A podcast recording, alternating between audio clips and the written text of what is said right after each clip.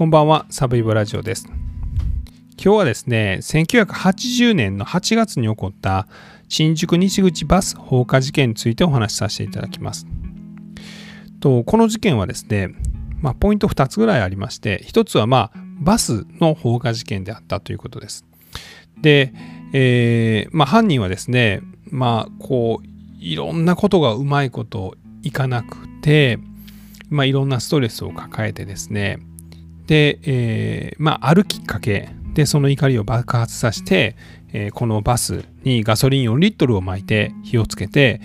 結果的に乗っていた乗客、30人ぐらいいたんですけど、うち、6人が亡くなって14人が重軽傷、大やけどですねを負ったというような事件です。で、ポイントは2つありまして、1つが、言いました今放火事件であったということですね。で、2つ目がですね、この被害者のうちの1人の女性がその後この事件を、体験した自分の思いとかですね、その時の自分の事情とかいうのを手記で発表しまして、これが大ベストセラーになります。で、さらに映画化もされたと、いうような話題作になったわけなんですね。ではまずですね、この新宿西口バス放火事件の犯人、丸山博文というのが、どういう男だったのかということと、実際この事件はどのようにして起こったのか、で、最終的に裁判ではどのような判決が出たのかというのを順を追ってお話していきたいと思います。犯人は丸山博文、この1980年の事件当時38歳でした。で、生まれたのは、九州の方だったかな。九州ですね。で、もともとですね、お母さんが、何と言いますか、とても仕事もできて優しいお母さんだったということなんですけども、このお母さんが2歳ぐらいで亡くなってしまいます。で、それからはですね、お父さんとお兄さんに育てられるんですけれども、実家が農業をやってたっていうので、農業の手伝い、もしくはその工場で働く工員として働いていました。これがもう小学校の時ですね。なので授業ほとんど出れずですね、例えば読み書きができないというような、子供がそのまま大人になっていたと、読み書きなどができなかったということなんですね。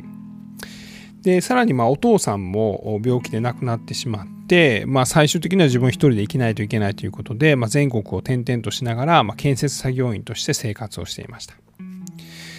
で、1972年なので、この丸山が30歳の頃ですね、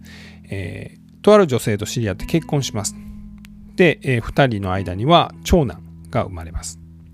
ただこの奥さんがですね、ちょっと男性に対してだらしがなかったっていうのと、精神的に不安定であったということで、離婚します。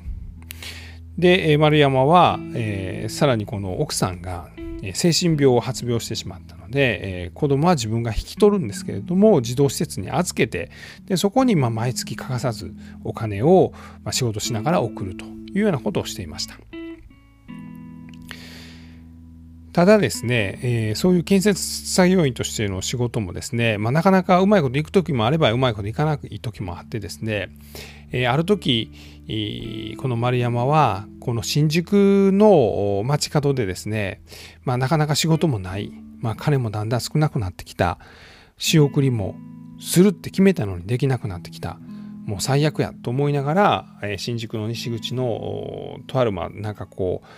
建物の近くで、お酒を飲んでたんですね。そうしたらこのビルの管理人がですね、お前ここで何やってんねんと、こんなとこで酒飲むなよと、もしくは野宿しようと思ってる、どっか行ってくれみたいな風に追い払われるんですね。で、これで今まで、ためにためてきたこの丸山博文の、怒りが爆発してしまいます。なんで俺だけが一生懸命仕事して子供のために一生懸命頑張ってんのに、なんで俺だけがいつも貧乏くじを引かされるんやと。これは許されへんと。仕返しするんやと。何か大きいことで仕返しするんやということを考えて、ガソリンスタンドに行ってガソリン4リットルをバケツに入れてもらって購入します。でそれをそのまま新宿西口のバスターミナルに持っていってですね、新宿発中野車庫行きのバスの構内、この時30人ぐらい乗ってたんですけど、そこにガソリンを撒いて、で火をつけた新聞紙を投げ込んで放火します。もうガソリンを撒いて火をつけると爆発するんですよね。ボーンと。で、車内は一瞬にして炎に包まれて、一瞬にして1800度ぐらいまで温度が上がったと言われています。この温度が高すぎて窓ガラスは全て割れてしまいます。で、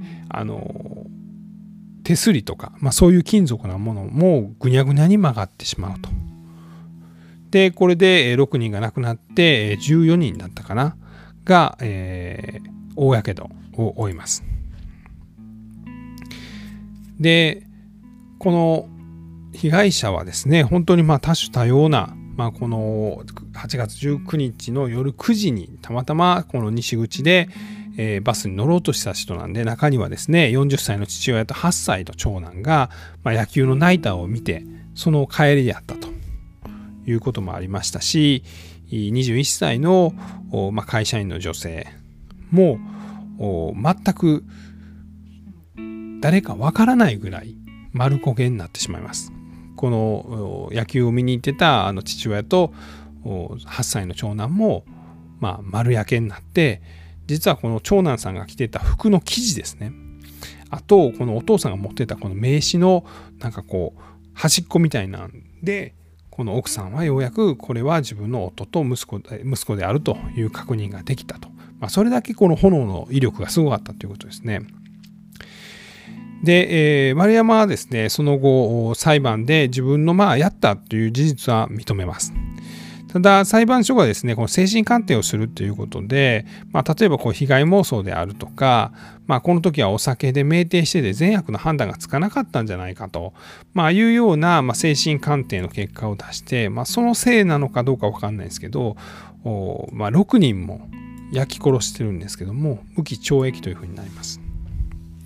3人以上が基本的には死刑というふうに言われてるんで、この6人殺して無期懲役というのは結構異例だと思います。で、丸山はこの判決が出た瞬間にですね、自分は無罪であるというふうに勘違いして、喜んで、さらにその傍聴席の方を向いてですね土下座をして、ごめんなさいと。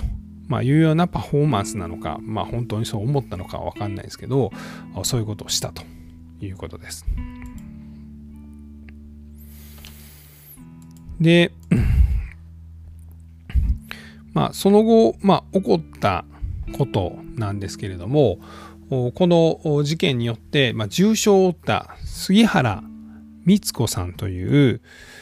当時30代の女の人がいました。でこの女の人が、その後この事件とかですね、当時の自分の状況とか、その後の自分の状況人生みたいなのを本にしました。これが、生きてみたいもう一度という、小説というか手記だったんですね。で、どんな内容かというと本当のことが書いてあるんですけども、1980年のこの8月19日ですね、西口のバスターミナルのバスにこの杉原さん乗ってたんですけども、この時にもう杉原さんは死のうと思ってたそうなんです。でそれはなぜかというと、杉原さん長らく不倫してましてですね、で相手には奥さんがいらっしゃったんです。でそれがうまいこといかないというのがもう分かってたので、もう死んでしまおうと思ってた時にボーンと爆発して火に包まれた。でこの時杉原さんは瞬間的に思ったのが、これで自殺じゃなくて済む、誰かに殺された、他殺ということになるんだと、それを考えたことによって結果逃げ遅れてですね、大やけどを負ってしまうわけなんですね。で皮膚のですね移植手術、まだやけどしてないところとやけどしたところの皮膚をですね移植して、治りを早くしようみたいな手術をするんですけれども、それでもなかなか痛みが取れずさらにこの痛み止めというのが、肝臓に結構負担をかける薬だったんですね、当時は。今はそんなことないと思いますけど。で、肝臓があまり良くなかった、この杉原さんは痛み止めが飲めずに、その痛みで全身 80% のやけどの痛みで、とにかくのたうち回ってたそうですね。で、この杉原さんのその後だけ言うと、その後この不倫相手の奥さんががんで亡くなってしまって、不倫相手と結婚することになります。結ばれたんですね。ただこの不倫相手はですね、かなりの借金を負ってまして、逆に杉原さん、せっかく生き延びたのに、この、不倫相手で、その後の夫になった男にですね、一緒に死のうと言われてしまうんです。で、杉原さんはその時に死んでもええかと思ったんですが、この NHK やったかな、どっかの記者さんに取材されてて、その人からですね、死ぬなというようなことを言われて、自分はなんとか生き延びたいと、あなたと一緒に生き延びたいと、この元不倫相手で今の旦那にですね、私はどんな状況でもあなたと一緒にもう一度生きたいということを言って、心中を踏みとどまったということです。で、杉原さんは、そのあたりからですね、もう犯人ですねの丸山を、許そうという気持ちになってたんです。実際その裁判でもですね、加害者に、あまりひどい、罰を与えないでくださいというようなことを裁判所に言ってます。それがもしかしたらこの丸山が無期懲役になった理由の一つなのかもしれません。で、その後、刑務所に服役する丸山にも会いに行きました。1回目は会えなかったんですけど、2回目に会って、その後手紙のやり取りなんかもしてたということです。ただ、この丸山博文はですね、収監されまして、刑務所に入りまして、で、その後、刑務所に入ったのが、だからいつぐらいなのな。1990、判決が、出たのが90年ぐらいなのかな。で、その後、服役して97年に、結果的に言うと、この丸山は自殺します。刑務所では、いろんな作業をするんですけれども、その作業場に行く途中にですね、ちょっと忘れ物しましたというので、一人になって、天井に通っているパイプみたいなものに、紐をかけてですね、で、それで首を吊って、死んだというふうに言われています。今日はですね、1980年に起こった新宿西口バス放火事件についてお話しさせていただきました。最後まで聞いていただきまして本当にありがとうございました。